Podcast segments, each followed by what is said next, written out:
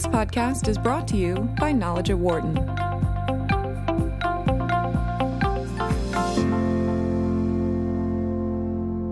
In Winning in China Eight Stories of Success and Failure in the World's Largest Economy, Wharton experts Lila Sang and Karl Ulrich explore surprising stories of success and failure in China.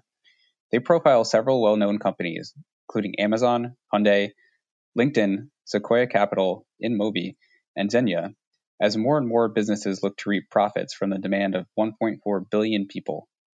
I'm Brett LoGiurato, Senior Editor for Wharton School Press. I had an opportunity to talk with Sang, Global Fellow at the Wharton School, and Ulrich, Vice Dean of Entrepreneurship and Innovation, and the CIBC Professor of Entrepreneurship and E-commerce at the Wharton School.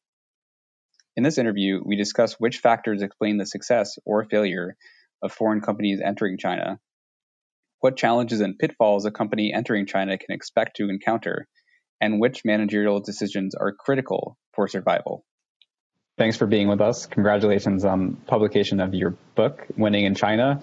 Um, can you both first talk about your initial interest in China and how that grew into this collaboration? So I was a journalist covering business and politics in China. And one of my reporting topic was international was multinational corporations development in China. So that's how I got interested in this topic. I've been interested in China for a long time. I made my first trip to China in 2006, but I'd never really done much professionally in China. And Lola actually just stopped by my office and said, I want to write a book about tech companies' failures in China. And I said, Lola, that sounds pretty interesting, but it sounds kind of like a downer. And are there really no companies other than tech companies who've tried to enter China? So that's what led us to this topic of looking at all kinds of companies and both successes and failures of foreign companies in China. Um, so you chose to focus the book on eight case studies spanning a variety of well-known large companies. When you were doing the initial research for the book, what drew you to these companies? Well, the first thing is we really didn't want to write about companies that everyone already knew about. So we didn't want to write about Google and Facebook, and a lot of people know about Starbucks success in China. So we really wanted these to be news stories, really the first time that someone had written extensively about these companies. And then we just looked for diversity across a variety of dimensions. We wanted companies that were outside the United States, that were from all over the world. We wanted companies that were in consumer, in tech, and in, in, in B2B businesses. And we wanted a combination of successes and failures. So, in fact, we initially put together a list of over 200 companies, and then we filtered out the majority of them based on our definition of success and failure. Yeah. Um, so, of the companies you profile, whose success most surprised you and whose failure? Well, on the success side, I guess I was most surprised by Sequoia Capital, which actually is one of the most successful companies in, in our book. Because you think about it, uh, venture capital is a business that's really about connections and about being tied into the ecosystem. And yet here's this American company that ends up being the most successful, or one of the most successful venture capital companies in China.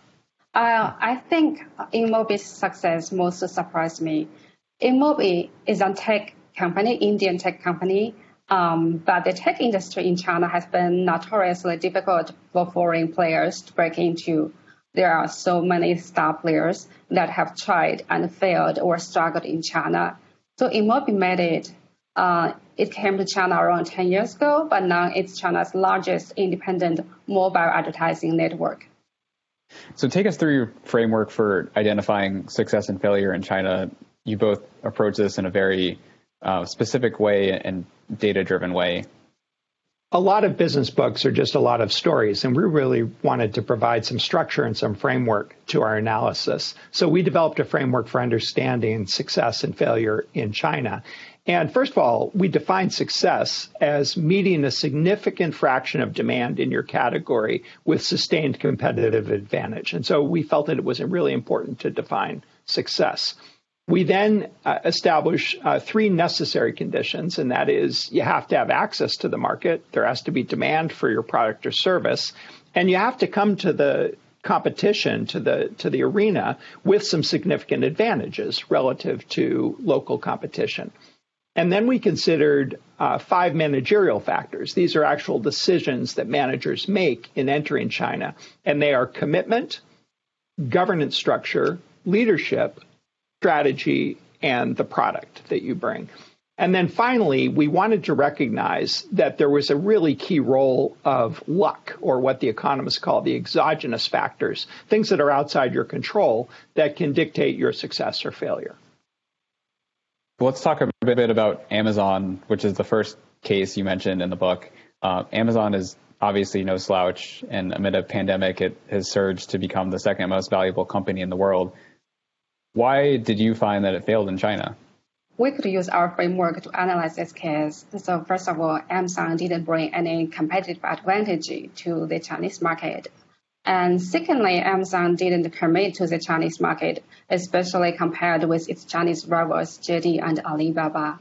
And thirdly, uh, Amazon Amazon had a clumsy strategy. Its strategy was to using a global template to manage our business in China, uh, which didn't work out because of the different uh, business environment in China. And uh, Amazon's uh, structure, Amazon's governance structure didn't give its China unit enough autonomy. They couldn't even add a button to its website unless the, unless the, the headquarters said yes. So I combined all the factors. Amazon didn't make it in China. But you know, I, I, think there's something really interesting about the Amazon story, which is, uh, was it in fact a good thing that they left China. So if if you look at at what's happened to Amazon since they left China, they have created a huge amount of shareholder value. So you ask the question, if I had a few extra billion dollars and some managerial attention to invest in initiatives, if I'm Jeff Bezos, was it in fact the right thing to go after cloud services, AWS, other kinds of initiatives in its other markets, or to fight it out in China where it knew it would have a bloody battle. And so while they failed, it may have actually been the right managerial decision for them to have invested elsewhere. Okay, let's move on to uh, so the Norwegian Cruise Line's entry into China bring brings up a really interesting example into something you touch on throughout the book how cultural differences can boost or sink different companies. That pun was intended.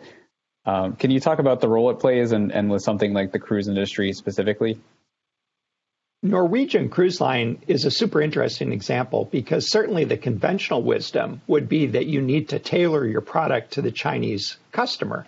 And so Norwegian Cruise Line made tremendous efforts to make its ships very Chinese. So you can imagine a lot of red and gold and dragons and all of that. But actually, the Chinese consumer wanted a Western cruising experience. And so ironically, their efforts to localize their product actually backfired for them.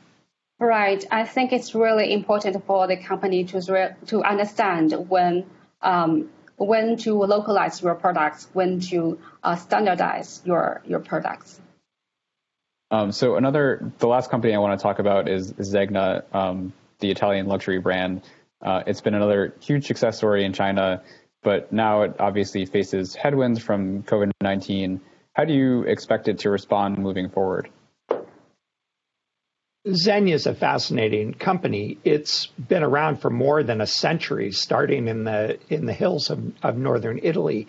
And its success can really be attributed to a very long term perspective and to tenacious management, largely by the same family.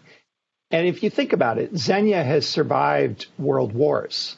It survived essentially the destruction of Italy, its home country, in the middle of the 20th century.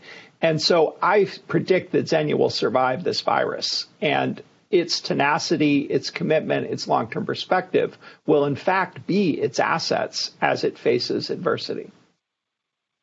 More generally, how do you expect COVID 19 and its lingering effects to impact the way multinational companies look to enter and operate in China?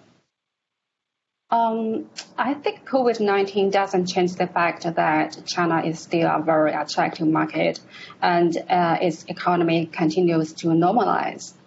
Um, in fact, many industries in China have already rebounded, including uh, manufacturing, retail, hospitality, even uh, luxury.